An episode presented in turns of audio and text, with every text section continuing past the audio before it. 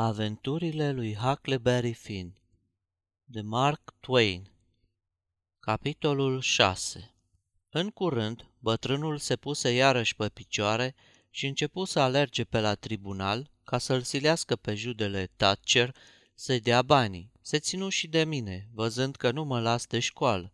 De vreo două ori izbuti să mă înhațe și mă bătu măr. Cu toate astea, m-am dus mai departe la școală, ocolindu-l sau luând-o la goană când îl zăream.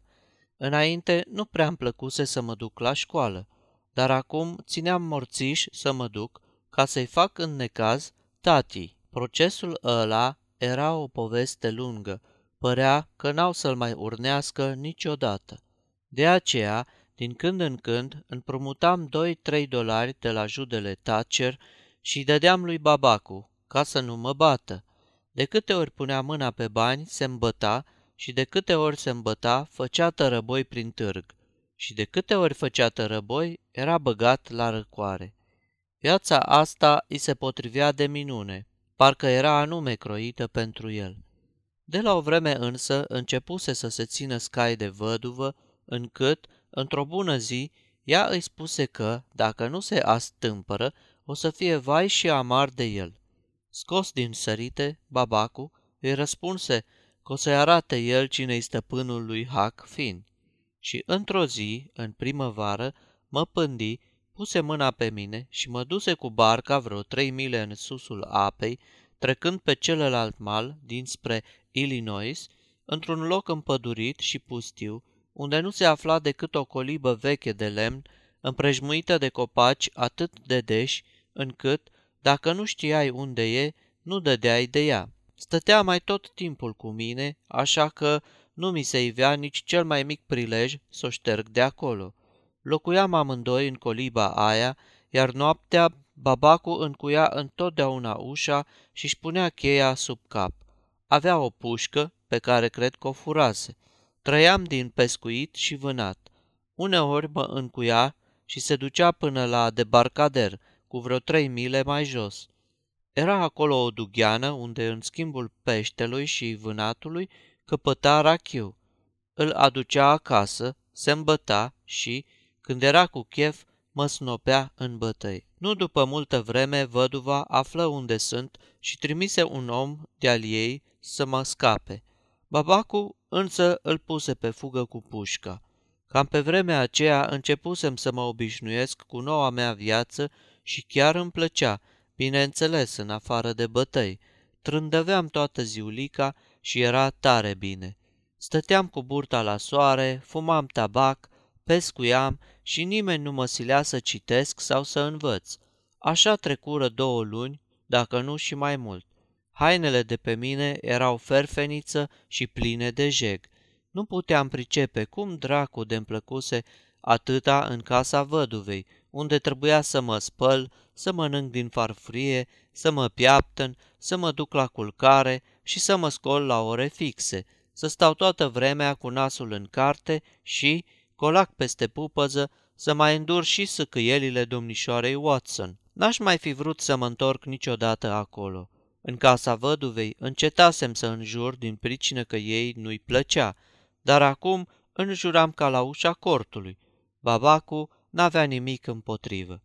Ce mai turavura, trăiam binișor în pădurea aceea. Cu vremea însă, babacu se învățase să pună cam prea des mâna pe bâtă, așa că nu mai puteam răbda. Eram numai vânătăi. Afară de asta, obișnuia să plece mereu, lăsându-mă închis în colibă. Odată m-a încuiat înăuntru și a lipsit vreo trei zile. Mi-a fost grozav de urât. Credeam că s-a înnecat și că nu o să mai ies niciodată de acolo. Gândul ăsta mă îngrozea. Mă hotărâi să caut un mijloc de evadare. Mai încercasem eu de multe ori să ies din colibă, dar degeaba. Prin ferăstruica aia strâmtă n-ar fi putut trece nici măcar un câine, iar hornul era prea îngust ca să mă pot cățăra prin el. Ușa era făcută din blăni groase de stejar. Babacu avea întotdeauna grijă ca în lipsa lui să nu lase înăuntru vreun cuțit sau ceva asemănător. Cercetasem de sute de ori în căperea, tot n-aveam ce face și în felul ăsta îmi trecea timpul. Dar de asta dată, în sfârșit, am găsit ceva, un ferăstrău vechi, ruginit și fără mâner. Fusese ascuns între grindă și căpriorii acoperișului. Am luat ferăstrăul, l-am uns și m-am pus pe lucru. La un capăt al colibei, în spatele mesei, era o cergă veche, bătută cu cuie în perete, ca să nu sufle vântul prin crăpături și să stingă lumânarea. M-am vărât sub masă, am ridicat cerga și am început să tai cu ferăstrăul în bușteanul gros de la temelie o gaură cât să mă pot strecura afară. Treaba asta mi-a luat multă vreme, dar aproape că isprăvisem, când deodată am auzit răsunând în pădure pușca lui Babacu. Am îndepărtat toate urmele trudei mele, am pus la loc cerga și am ascuns ferăstrăul. În curând se ivi și Babacu. Ca de obicei, nu era în apele lui. Zicea că fusese în târg, unde toate mergeau anapoda. Avocatul îi spusese că ar câștiga procesul și ar căpăta banii dacă ăia s-ar hotărâ odată să-l înceapă, numai că scorneau o sumedenie de chichițe ca să-l amâne mereu, iar judele Thatcher se pricepea la asemenea lucruri. Pe deasupra, oamenii spuneau că o să mai fie un proces ca să fiu luat de lângă babacu și dat în grija văduvei, care, de data asta, o să câștige procesul. Vestea asta nu mi-a plăcut deloc, fiindcă nu voiam în ruptul capului să mă mai întorc în casa văduvei, unde aveam de îndurat atâtea chinuri și unde trebuia să fiu civilizat, cum spunea dumnea ei. Bătrânul începu să înjure vârtos.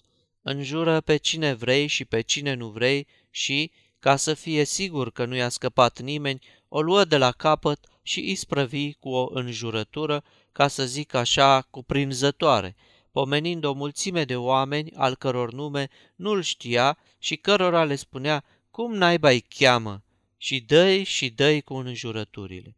Tare aș vrea să o văz pe văduvă că pune mâna pe tine, urmă el, adăugând că o să fie cu ochii în patru și că dacă au să încerce să vină după mine, o să mă ascundă într-un loc pe care îl știa numai el, cu vreo șase-șapte mile mai departe, unde puteau să crape căutându-mă și tot nu mi-ar da de urmă. Chestia asta m-a cam tulburat, dar după câteva clipe m-am liniștit, gândindu-mă că mult nu o să mai fac eu purici lângă dumnealui ca să-i dau prilejul să treacă la fapte. Bătrânul mă trimise să scot din barcă lucrurile pe care le adusese din târg. Adusese un sac de vreo 50 de funți de mălai, o halcă de slănină, alice, o ploscă cu rachiu, o carte veche și două gazete bune de folosit ca umplutură și niște călți. După ce am dus un transport în colibă, m-am întors și m-am așezat pe botul bărcii ca să mă odihnesc nițeluș. Eram hotărât să o șterg în pădure, luând cu mine pușca și niscaiva undițe. Firește, n-aveam de gând să mă statornicesc undeva, ci voiam să o iau razna prin țară, umblând mai mult noaptea și trăind din vânat și pescuit. În felul ăsta puteam ajunge destul de departe ca să nu mai dea de urmă nici babacu, nici văduva. Mă gândeam să tai bușteanul de la temelie și să o șterg chiar în noaptea aia, dacă babacu s-ar chercheli îndeajuns. Și fără doar și poate că avea să se cherchelească. Eram așa de cufundat în gânduri încât n-am băgat de seamă că zăbovisem cam multișor. Deodată am auzit glasul bătrânului care mă întreba dacă am adormit sau dacă nu cumva m-am înnecat. Până am cărat toate lucrurile în colibă, s-a făcut întuneric. În vreme ce eu pregăteam cina, bătrânul mai trăgea câte o dușcă, încălzindu-se, început din nou să înjure.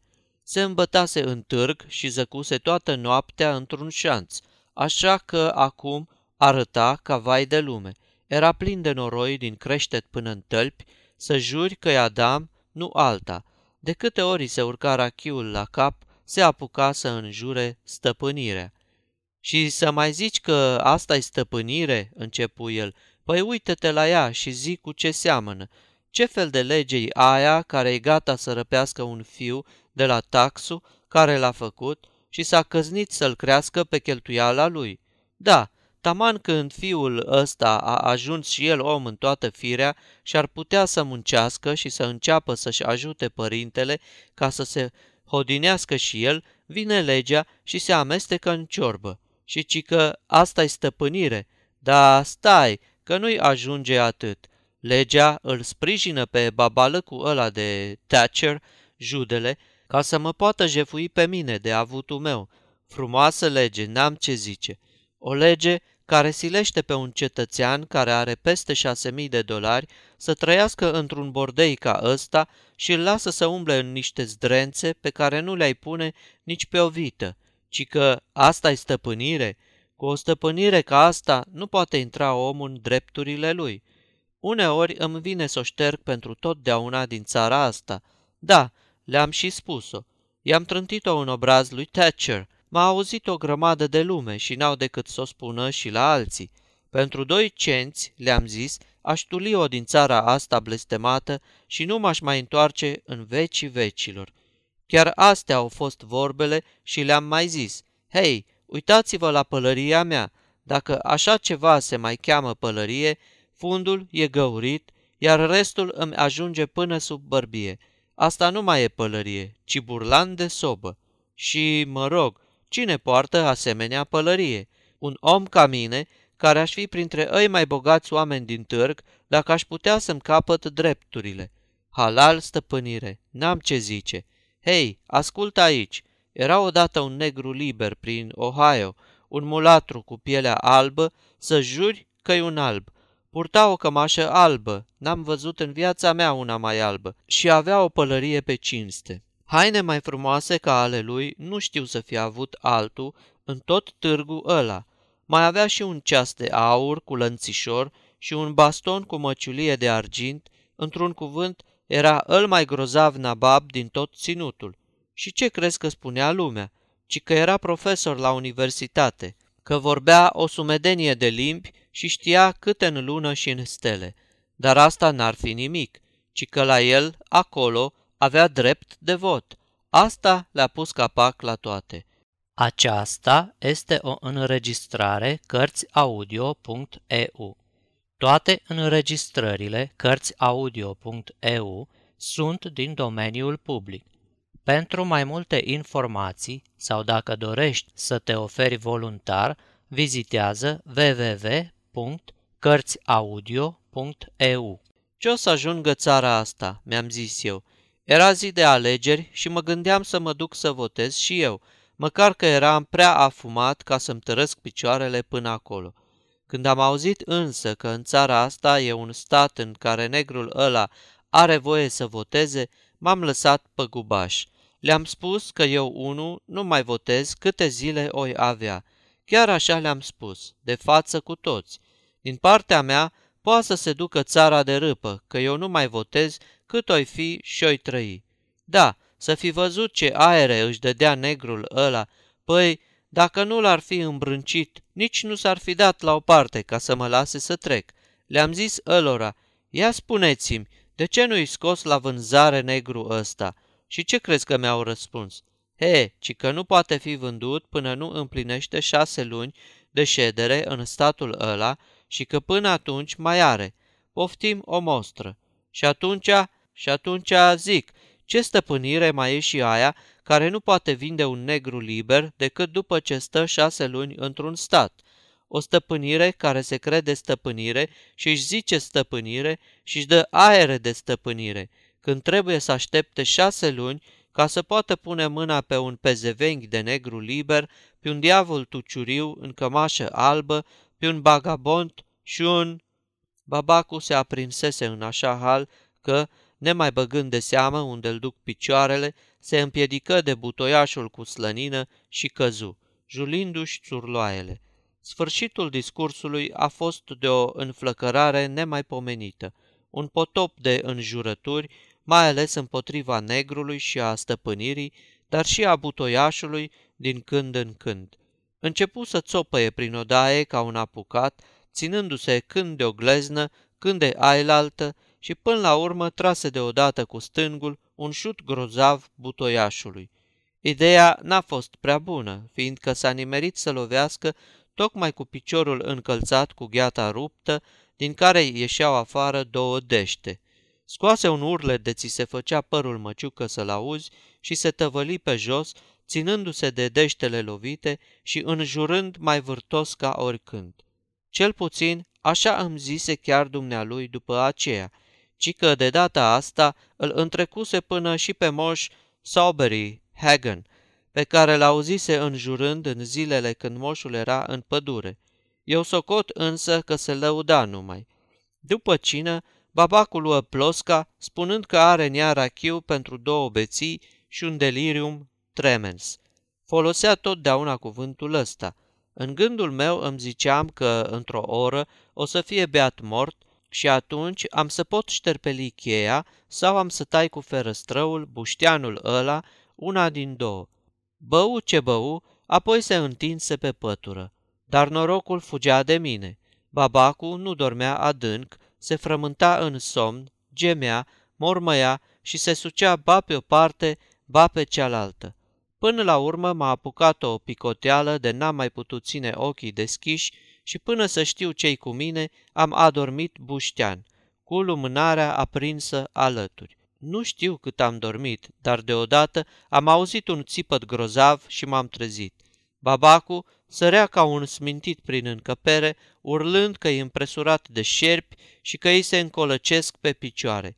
Țipa și pormă sărea ca ars, zicând că un șarpe îl mușcase de falcă. Eu însă nu vedeam niciun șarpe.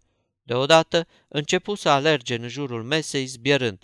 Ia-l de pe mine, ia-l de pe mine, mă mușcă de gât. N-am pomenit privire mai sălbatică la un om. Nu trecu mult și se prăbuși pe podea, gâfâind ostenit.